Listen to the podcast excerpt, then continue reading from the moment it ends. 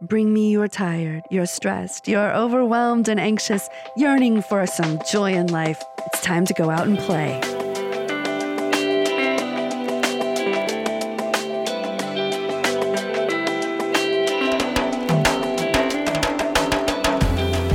Hello and welcome back to Playgrounding. This is Kara Stuart Fortier. Today you are going to meet Lauren Yee. She is the cultivator of curiosity. Now, in this conversation, we are going to be tackling one of my favorite topics, and that is how do adults really play? How can we play? And do we play like children? Do we have to play like children in order to get the benefits of it? Or are there other ways that adults can access those benefits with things that adults bring to the table? It's a really important question, I think. And don't get me wrong, I think it's really important for us adults to feel free to play Red Rover or tag or whatever it is that we want to do. But really to think about what we can bring to it. And when we do play in our own adult way, is it the same? Is it what we get from being a kid at play? Is it the same when we're adults? Recess is separate from work at school. Can we have work that is really like play? I mean, all these questions are so important, and they are the kinds of questions that Lauren tackles. And I'm really, really loving it. She is a natural cultivator of community and a process-driven problem solver. She's been managing people, projects, and clients since 2005. She is a lover of puzzles and pizza and believes that curiosity, consistency, and connections are the greatest drivers of a great many things. So before venturing out on her own, she helped build the largest Lego-inspired STEM company in the United States. She has worked with the Golden State Warriors, Google, LinkedIn, Netflix, Southwest Airlines, and Workday, helping them build community, establish inclusivity, and create psychologically safe work environments where staff can strive. Okay, now meet Lauren. Lauren, I finally have you on my podcast. I'm so excited. Me too. Thank you for having me. Oh, you are so welcome. And I am just meeting you, and it's just like this entire thing, this whole thing that's been happening to me lately that I don't really talk about on the show or anywhere, but I have been meeting some amazing people ever since I had Jeff Harry on my show.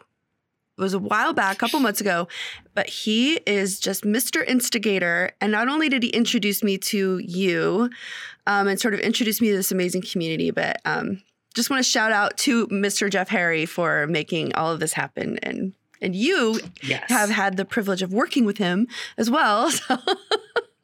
I have. Different relationship, same Jeff.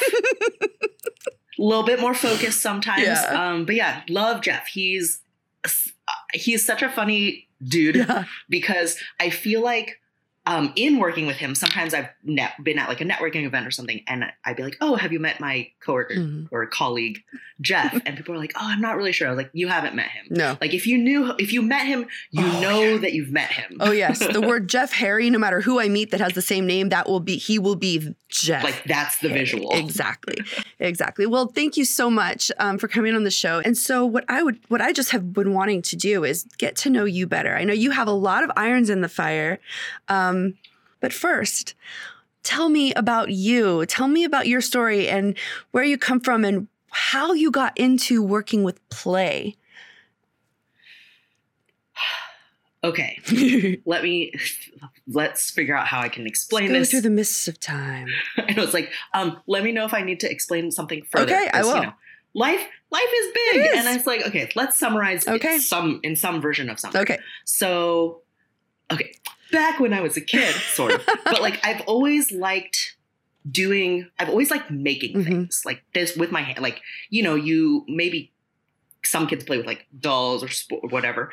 I liked both of those things, but I also liked art and pottery, and I would not just play with action figure type things, but I'd set up a diorama scene, and I took pictures. I was a weird kid. No, that's awesome. But it was a good thing. It's a great thing. I still have those pictures somewhere. Uh-huh. But Playmobil and action figures were interacting in a winter scene, and I used a mirror as a frozen pond. So these are the things that I liked doing. I liked making things. That's awesome.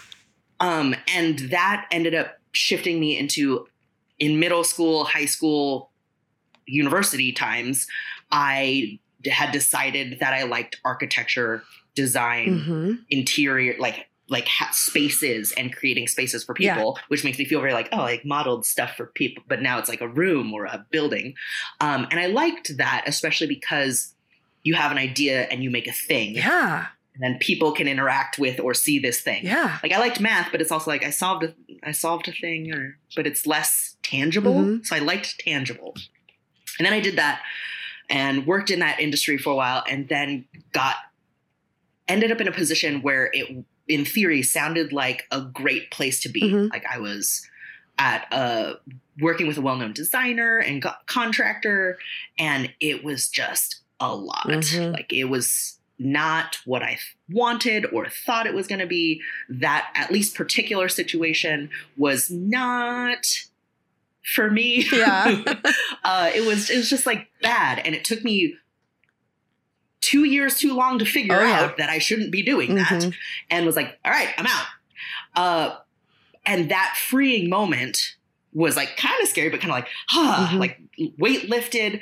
But then I didn't know what I was going to do. Not that I didn't want to work in that same field anymore, but I, as an adult, needed to survive in the world. It's like, I need a job.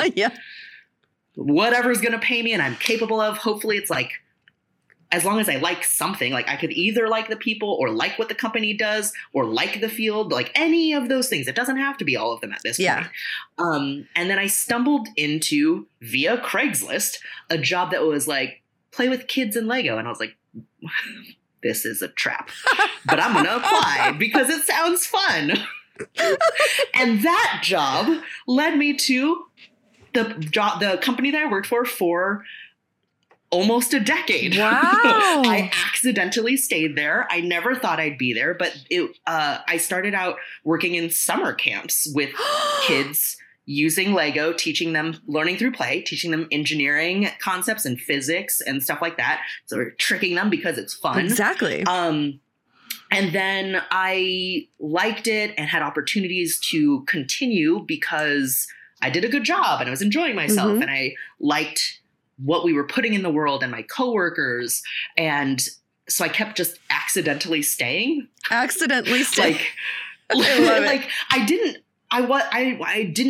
wasn't trying to leave. I also wasn't specifically like, this is my field. It was just what I was curious to learn more about when things were presented to me. I was an instructor, and then they were like, do you want to help coordinate birthdays? I was like, yeah, what does that mean? Like, I have never done the scheduling part of anything. Let's learn that. And then I eventually became a senior area manager and one of two people in the team building department that we grew and created, where we did that with adults, talking about leadership and psychologically safe workspaces and like team building, leadership, like communication, but learning through play, because you kind of have to get people out of their own heads. So I didn't ever think that I would have ended up in education management, team building things back in the day, but it makes sense to me because it's like hands-on. It's a little bit there. It's still, there's tangible parts to it, even though the like mindset, helping people thing is a less of an actual tangible thing, but it's tangible to me still in the sense of like community. Yeah. Because it's a relationship that you're helping people with. Yep. And so everything makes sense in retrospect, but most people's paths are nonlinear. And I feel like mine really, I never would have thought I'd be where I'm at. Yeah. And even beyond that, I no longer work at that company, but I've started a new company, and have done some workshops and, things with Jeff still. So I'm the cultivator of curiosity, and we run some workshops like your future's where your fun is, and talking about what that means as an adult. Yeah. Navigating difficult conversations, using play techniques to practice. Awesome. And then I also started a company with a couple of other awesome women called This Us Now. And we want to also help people work with better information and more joy and bring humanity back to work, because it should never have left, because we're all whole, full people who everything bleeds into everything anyway. So we have been doing the work for that.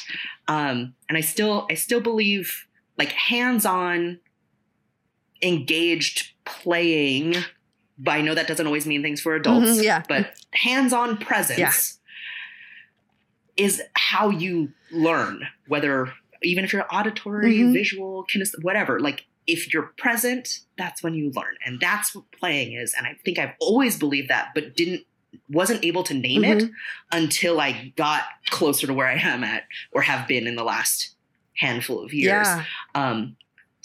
Yeah. That's amazing. That's me. And so the first thing I want to ask you before I ask the other thing I thought was going to be the first thing I want to ask you, what does play look like for an adult in your space? Like, how do you describe it to an HR manager or to someone who's a VP of something and has no time? And how do you describe it that makes them say, oh yeah, this is what I need? Okay. So there's sort of like two facets to play, or what I would reference as. Mm-hmm. And one of them, when we say play, mm-hmm. a lot of people think of kids, recess, board games, tag, like play. Yeah. And that's something that as adults, I feel like we have been trained to or don't think is worth time being spent, mm-hmm. because there are play activities. Yes. That's one thing. And as an adult, I think that how you can classify that is when you are present, engaged, losing track of time. Like that's what was happening when you were a kid playing like Nerf war or hopscotch. I know you're just like having a good time and you don't want recess to end, yep. or you're like time for dinner. You're like, no, yes. I am still climbing this tree. You're being present mm-hmm. and you're excited. Mm-hmm. And so when you can be present and excited as an adult, that might look different. And it doesn't have to be the same things as a kid. It could be reading. It could be knitting. Mm-hmm. It could be cooking. It could be, I don't know, color coding a spreadsheet. You're just like, yes, this looks so much better. And which sounds productive, uh-huh. which it can be sometimes, but if you're enjoying it and it brings you joy mm-hmm. and you're present and you could be like, oh my gosh, it's been an hour. Yeah. That's what play is as like a noun. Mm-hmm. But also I feel like certain things, I've realized as an adult are not just things like a noun, but tools. Like curiosity and play are tools mm-hmm. that you can use while you do other things mm-hmm. in other ways. It doesn't have to be the end result. It probably shouldn't just be the end result. It's the process. Yeah. A lot of it is the process. So it's how you practice going about anything. Yeah. To get to wherever you're trying to go, which might be a fun thing and it might be a work thing and it might be just some relationship, but it's about the process and how you're using play ideas or presence or engagingness to get there. Yeah. I mean, and that can apply to getting a specific job done. It could apply to increasing creativity. But one of the things that you said a second ago that I want to like unpack a little bit is you said psychologically safe workspaces. Now, all of this work, you know, has to do with that. So how does play contribute to a psychologically safe workplace? So to me, I feel like play and curiosity go hand in hand a lot, which is why I end up working with Jeff a lot, because he has a lot to say about play. I believe that as well. Mm-hmm. But I feel like the sort of lens that I bring is the curiosity part. Mm-hmm. I love finding out about people mm-hmm. and learning new things, and not that I have to learn, but I just want to understand stuff. And I might be like, cool, you are the knowledgeable expert and I'm going to ask a bunch of questions so I get to a certain level of understanding, but now I'm going to leave you being the expert and I don't need to become the expert. Uh-huh. So I have like the curiosity part of that, and Jeff brings play, and like, we're both playful people, but I think that play is both of those things. Play and curiosity are both things that can reference the past, but are about the present and about progressing and moving forward. Nice. And the possibilities that are there. Because to reference it from kids, because it's simpler in that time, is like when you go to a playground as a kid, when you could do that, you go to play and you just start running around with kids. Like, you don't be like, what are you playing? What are the rules? How do I do this? What are you? What team am I? And you're just like, what are we playing? Yeah. And then you kind of figure out as you go, and new rules get made up, or suddenly that is a castle that we're trying to go to over there. And you're like, okay, that's what we're doing. And that idea is harder to put examples to, but still exists as adults. Yeah. And curiosity for that, like for me, is that also is that the possibilities, the opportunities, what don't I know, but it's okay sort of thing. Yeah. Yeah. So like play and curiosity come into a lot of things, but in the sense of like psychologically safe workspaces and stuff like that, it's about, I think it's about allowing perspective and experience and like not shutting things down kind of, because it's everybody, everything's valid.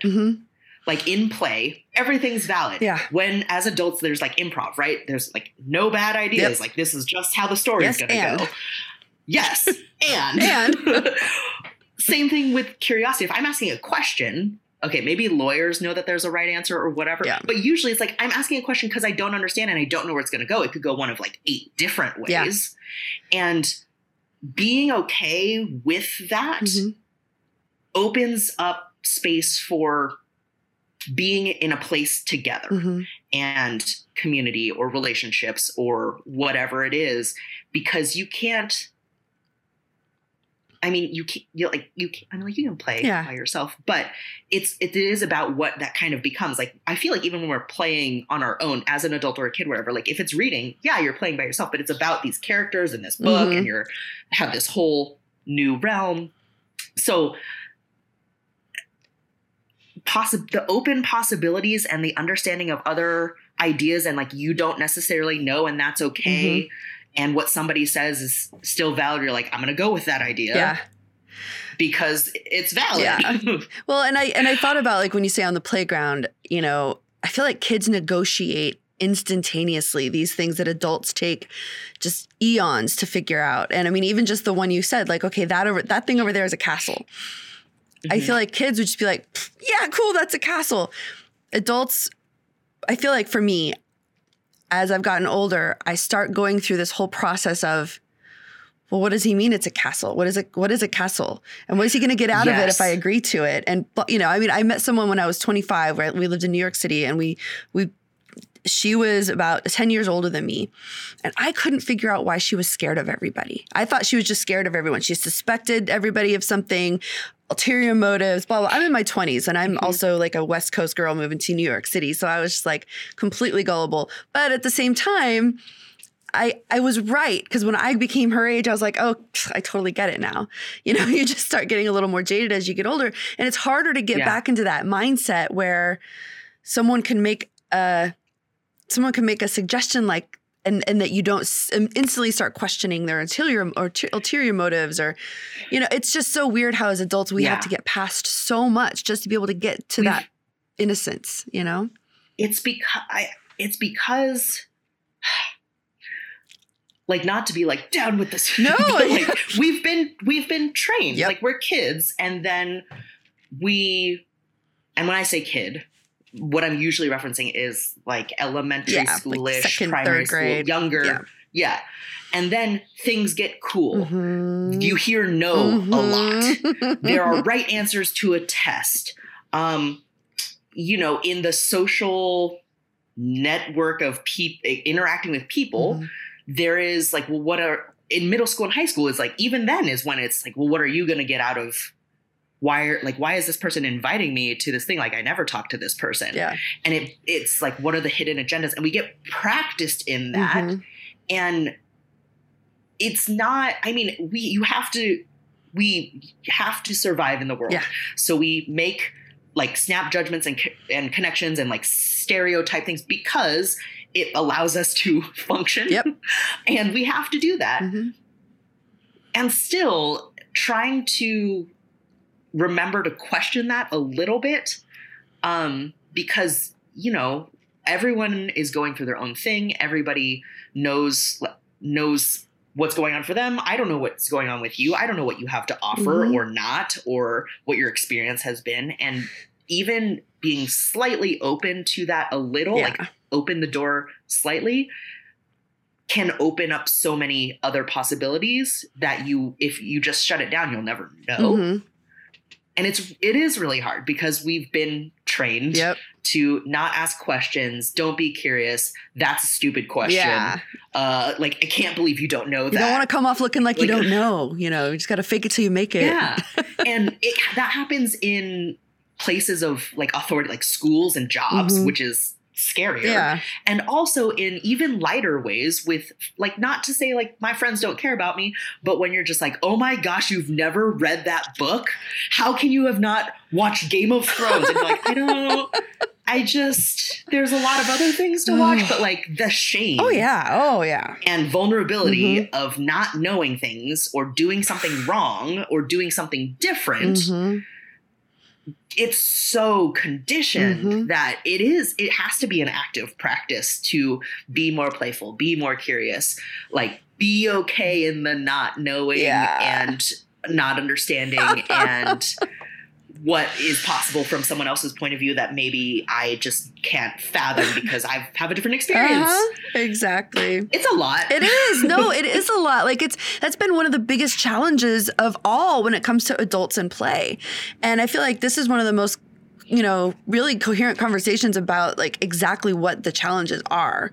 It's hard. I mean, and it's not your, like, it's nobody's fault. No, it's just because it's what it is. We've all kind of accidentally done it together mm-hmm. because that's what we've been told or like someone was like, oh, this is how we do this. And you're like, okay, I guess this is how we do this. And then I'm going to tell someone else, wait, that's how we do it. Yep. And it all just kind of goes down the line. Yeah. And I think that if you have, to listeners, I'm sure you've read Seth Godin, but like Seth Godin is one of my favorite people to talk about this in the educational system. And he's just out there lobbying that we do something different in our educational system because we're not educating kids to grow up and be good factory workers anymore, which is how our mm-hmm. education system was built. And why mm-hmm. it was built in the way it was. Yes. And that you had to have people come out in the middle. And I was one of those people who was deemed, I wasn't like in special ed. I wasn't in the all-stars kind of thing. I was kind of in the middle.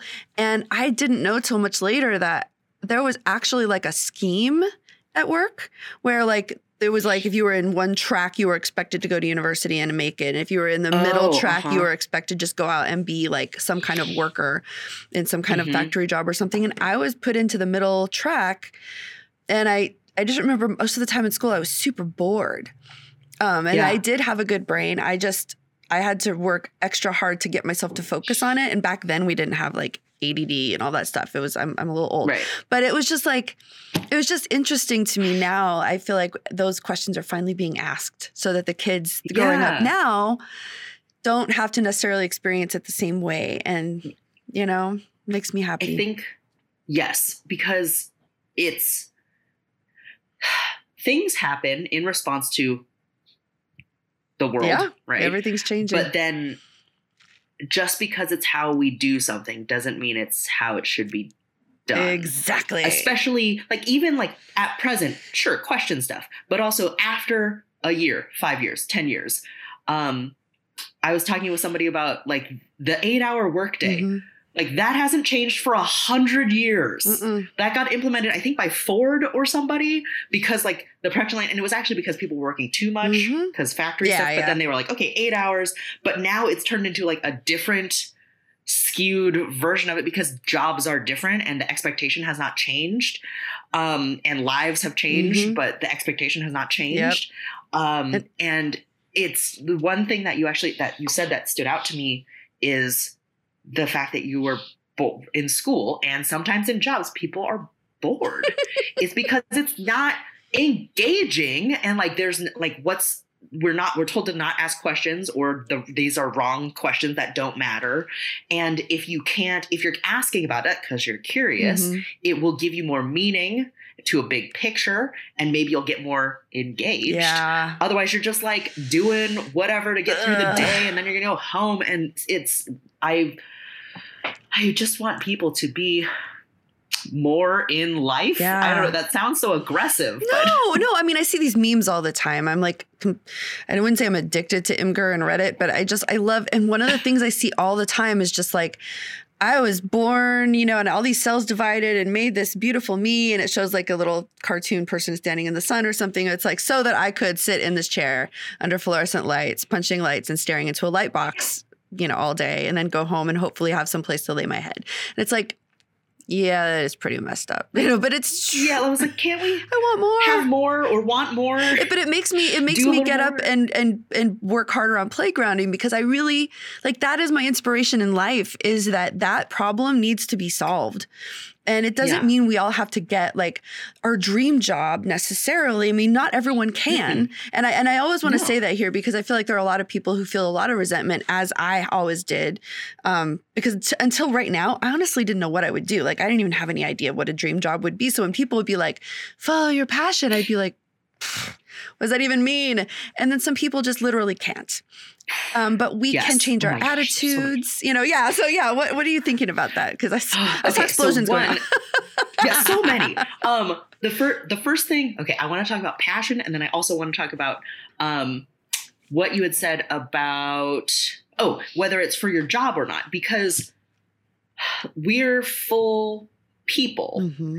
and I'm pretty good at compartmentalizing stuff if I need to, but at the same time, like, the energy that we have flows into everything that we're doing. Yeah. So like, if you have a terrible morning and you like woke up late and you stubbed your toe and you hit all the traffic lights and then you get to work, like, your work day is not going to go great. Yeah. Like, it's just, even if you're like, if it's a fun barbecue team, whatever, it's still your brain mindset had all this unfortunate incidents in the morning. Yeah.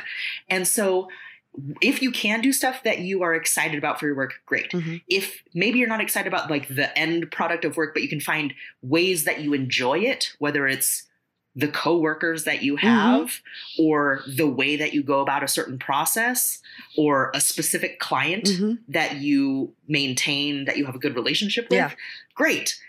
It doesn't also have to be work. It could be the things that you do outside of work that still bring you joy, because practice makes progress, and practice gives your brain, like, it helps you recognize patterns. You're like, oh, I like this stuff. I'm going to like the next things that I'm doing because I'm already in like a happy place, happier place, which sounds so like floaty, but it's true. It's like a proven thing where when you're, it's like even in, research studies, when people are told that they're going to do like a test, mm-hmm. like if you're doing a math test and whoever's taking it, you're like, okay, this is a really hard test. And usually people only score about 64%, but blah, blah, blah. And then you take the test. The people who are told that versus like, it's a test, it should take about, like, we're going to give you an hour, go, like, said nothing, like a control group.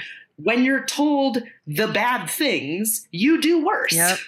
So if you can tell yourself good things or put yourself in good spaces mm-hmm. individually, with people that you care about, with projects that you care about, activities that you enjoy doing, even though it might feel like you don't have time to spend on that, it is worthwhile. Yeah. Maybe not all day, every day, if you can't do that sometimes, but finding ways to do that can actually change the other parts of your life. Exactly.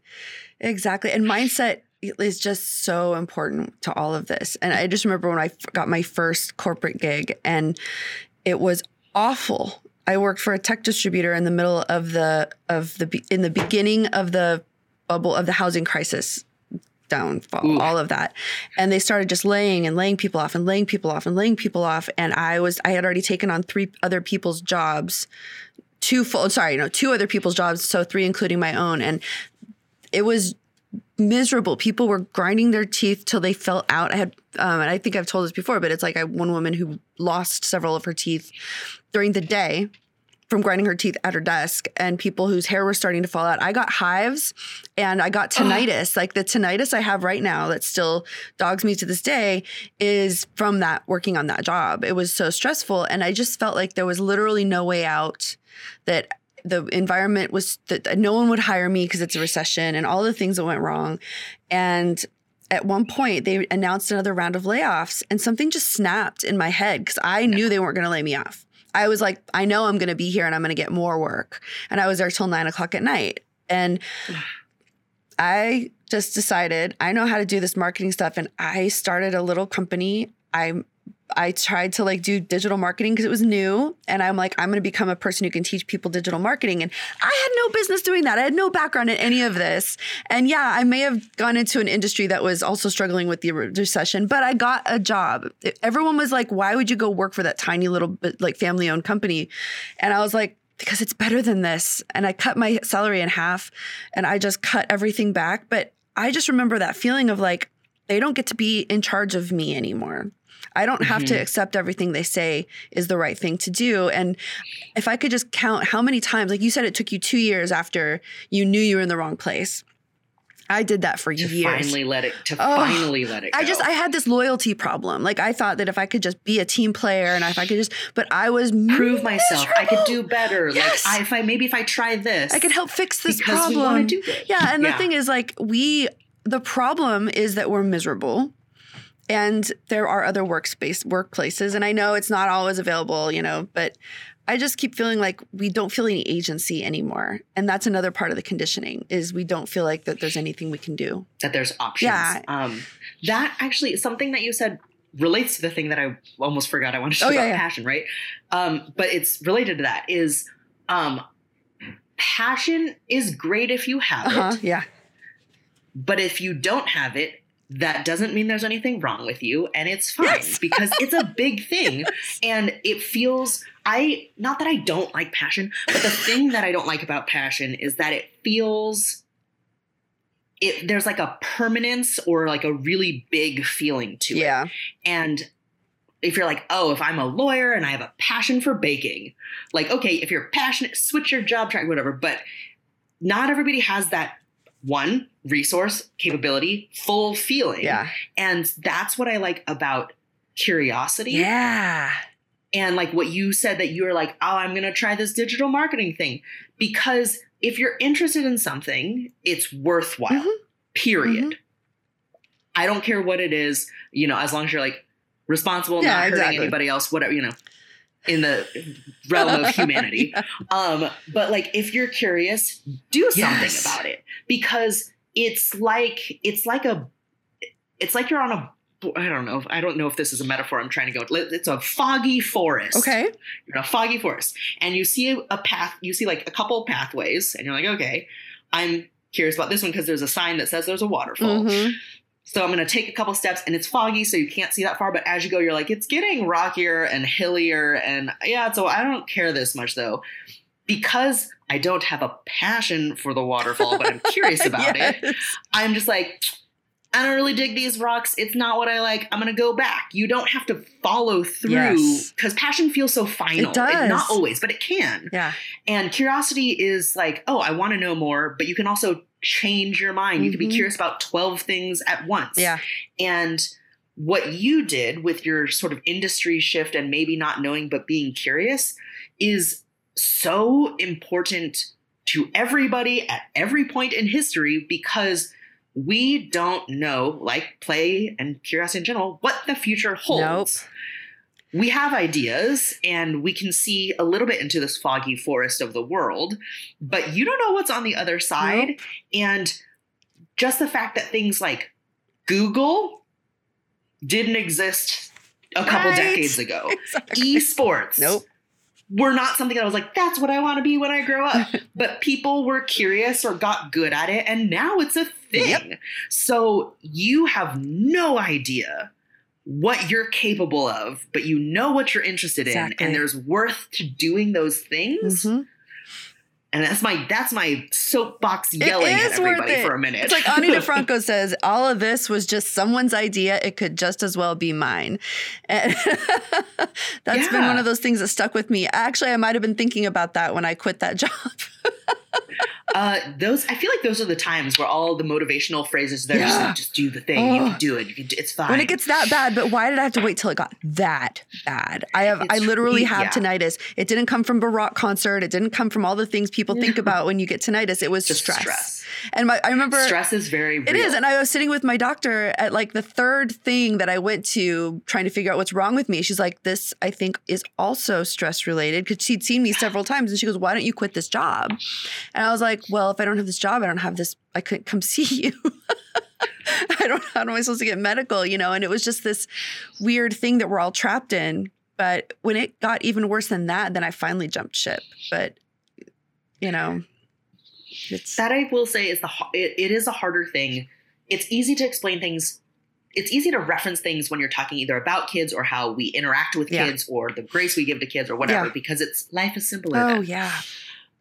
As adults, we have more responsibilities and experiences and knowledge of the world for what the domino effect will be. Yeah. But another thing that I think we're trained in is the negative, right?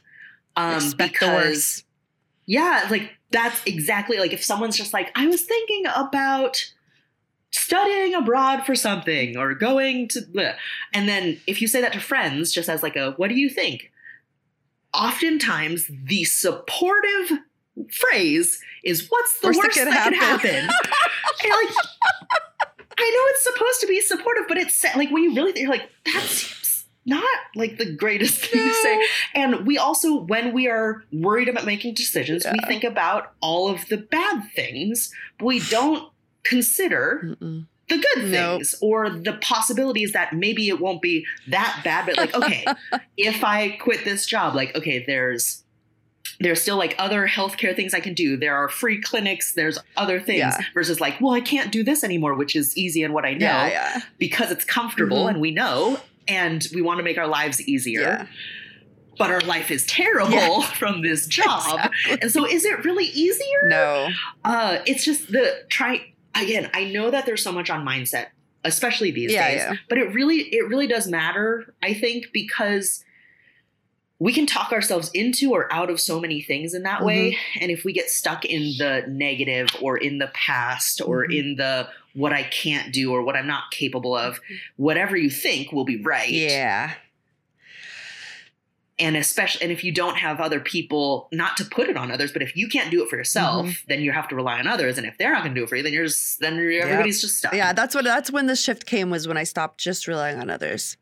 And it's just being and loyalty is a wonderful trait, but it can also go terribly wrong if you put it in the wrong place. Well, I agree with you. And I also feel like I'm a very loyal I don't remember if this is correct. Harry Potter, Hogwarts houses, I don't know if you're into that, but there's like the Hogwarts houses and they have their traits and stuff. I'm apparently a Hufflepuff, which means I'm kind and loyal. Aw, that's awesome. I was just like, that feels right. Yeah, I'm not the other ones. Yeah, okay, I'm Hufflepuff. But with loyalty, I think that sometimes it can be a trait, but it's also it's something that you can have, but it has to be like an earned thing because it's not about just being loyal, period. It's like being loyal for somebody who's also loyal to you or together or the same cause or whatever it is, which goes back to like the community stuff. Like you can't have relationships one way. I mean, you can. They're not fun or great, but it's a two-way street. Yeah. Like I care about you. You care about me. I respect you. You respect me. Yeah. I'm going to work hard for you. You're going to work hard for me. Yeah. If you can do it together, it's going to work so much better and everyone's going to feel better about it. But I like you got to the point of being like, I am a loyal person, but I'm no longer loyal to this cause or this job or this situation because it's not good for me. Your loyalty has to be earned. I like that. Yeah. It's we're worth it. It's worth it. All the things. Oh, why is that so hard? And you like you talked about community here, and I just kind of want to like because I feel like I've kind of believed that any kind of work community I had in the workspace had to start with the company I was working for. It just kind of made sense to me. Like we're on the same team. What I didn't really think of that I'm only really discovering now. Because of playgrounding, because of Jeff Harry, is that community actually can be we're all doing the same types of work. Like you and I are focused on play, but we're doing vastly different things. And putting together a whole bunch of people who are doing the same kind of work, it sounds like, you know, well, why would you bring together a whole bunch of your competitors? You know, I think like there are mastermind groups out there that you could join and get advice and work with people who don't work at your company. But a lot of times those cost a lot of money. You know, they're hard to really get into. There's a lot of expectations about what that means. But what I've really enjoyed about this playful community is the way that the example is being set for me of what we can be for each other. We don't work for the same company. We're not earning money off of each other. But I went into this and was asked, and I was a little scared, and I was like, well, I'm totally weird and different. And of course, because that's what you always think. It's like when you're, and I was like, well, I don't know. These guys have got it together, you know, and everything. And so we go into this breakout room and they're like, what do you need right now? And I'm like, you know, like, don't ask me that. Because I feel like completely what do you need? I need so many things and I don't know what I'm doing. And I wish I was as smart as all of you.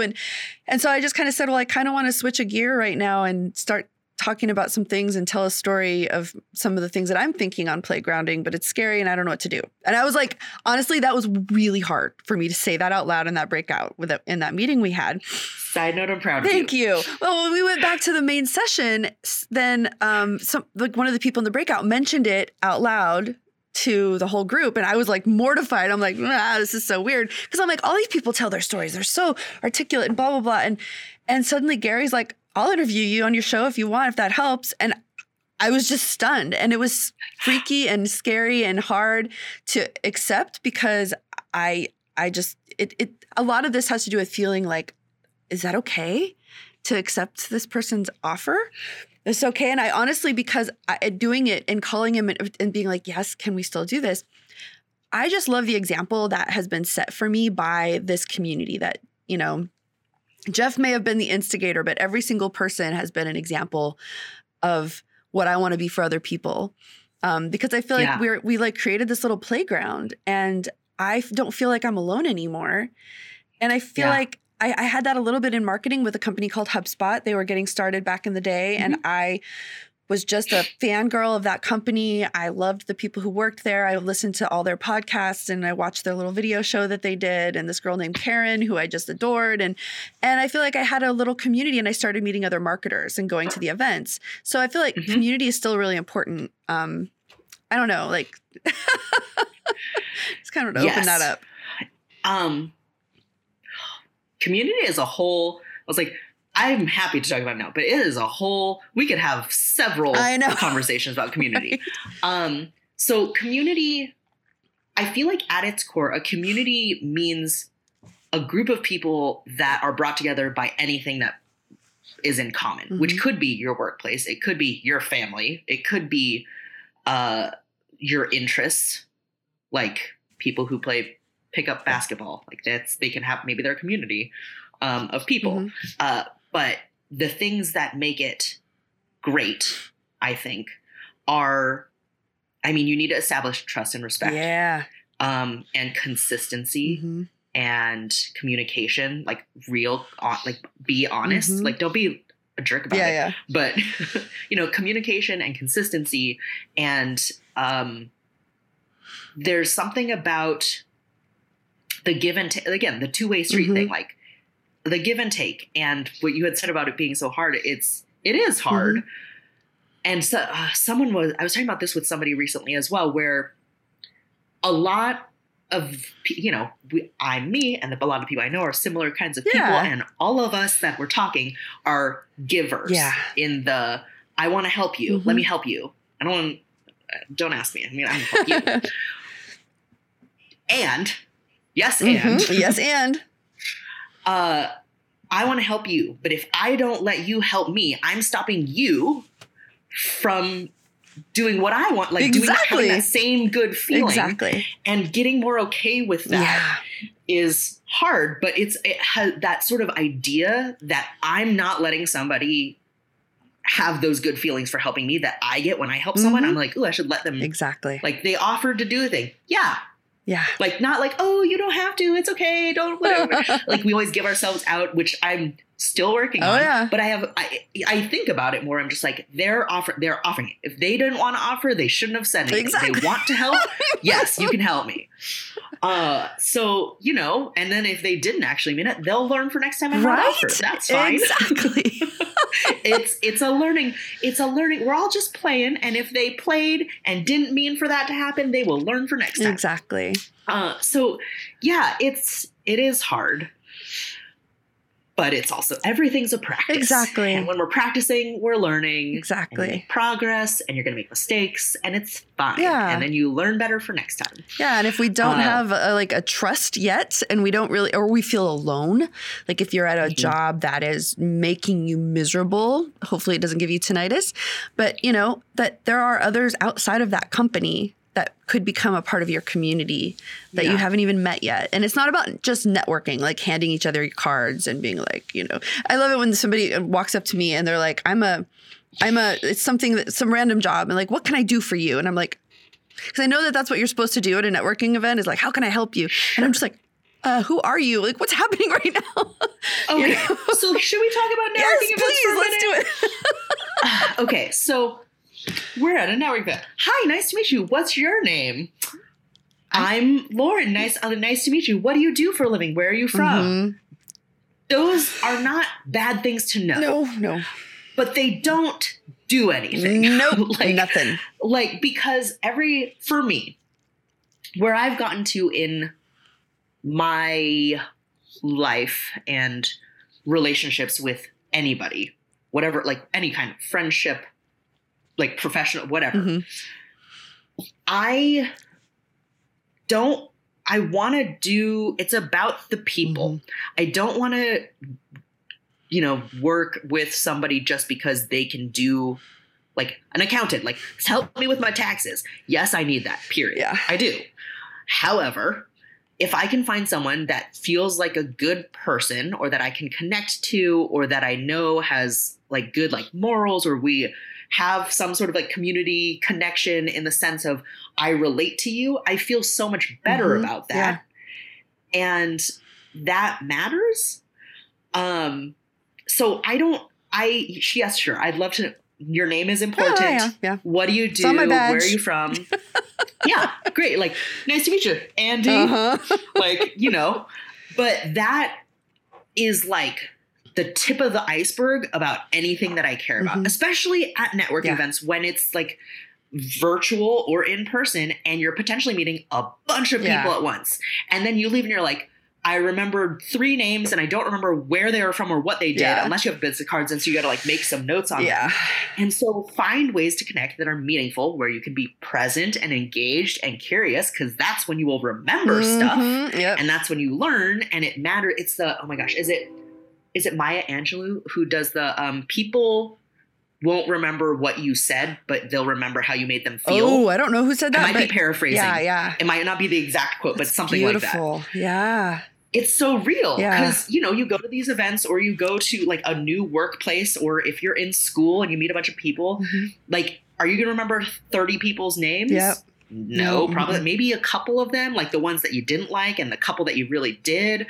But what you remember are the things that connect you to them, exactly. which are not their job title necessarily, not where they're from, unless you are also from there and can connect about something. Yeah.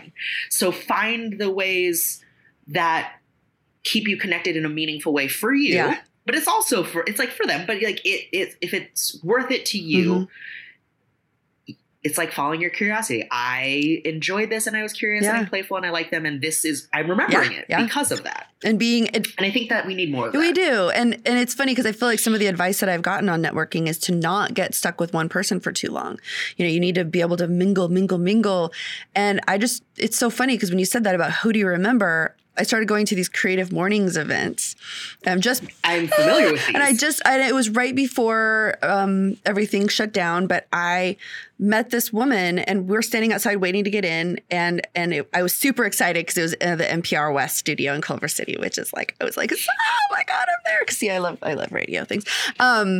And we got in there and we were kind of apart in line. So I guess we both were kind of a little shy. We're like, well, we'll just keep going through. Then we get inside and we just kind of gravitated back towards each other. I'm like, I know we're supposed to like go talk to 100 people, but we just continued our conversation and we sat together. We ate our little like donuts together and we're still friends. You know, that's amazing. And that's the funny thing is I could have talked to like a bunch of people, got a bunch of business cards and not had anything come out of it. But I got to be fully present with this woman. And we actually acknowledged, yes. We're like, yeah, I know this is not how this is supposed to go, but that's how it's going to be. And I really, really am so grateful that I just gave up that trope. Yeah, you know? The assumptions. The assumptions that we either are told or put on ourselves that aren't actually rules. Yep. But we're like, this is what I'm supposed to do, or I should be meeting. Look at all these people that I should be connecting with because I have the opportunity. Yeah. But it's life. Okay, this is a sweeping generalization. I've never said this, so I don't know if it's going to, but like, I'm going to just go with it for the time being. Yes. Life is about quality over quantity. Mm-hmm. I feel that for most things. Mm-hmm. I'm sure that there's like flips to that point or whatever, but like, relationships, your job, like if your job is terrible, I understand that you have to survive, but also can you fix the quality in some way? Because it's the same thing you said with all like the memes, right? Yeah. Where you're just like, it took this many generations of people and cells and stars to align. And I'm here doing this, stamping this piece of paper over and over for this company because bureaucracy. Exactly. Like, exactly. What else? That's not all who you are. No. What else are you or can you do or who do you relate to? Like, what's the quality part of it? Yeah. And yes, there's quantity, but also the quality. And kids understand that. When they get out to the playground, they want that time to be quality. They want to play with kids that they like. They're not worried about going around and making their rounds, you know? And I feel like in a weird way, what I feel like when I met her name's Krista. When I met Krista that day, I was being more like a kid on the playground than somebody at a networking event. I was just like, I want to play with her. Like, that's what we're going to do. Which is fine because that is how, we're not telling kids like, go mingle with everyone. Yeah. Like meet a bunch of new friends. Like that's not how that works. And we forget that. But it's very true. Cause when you click with someone, you like want to know more and they want to know more. And then you can have a real actual connection. Right.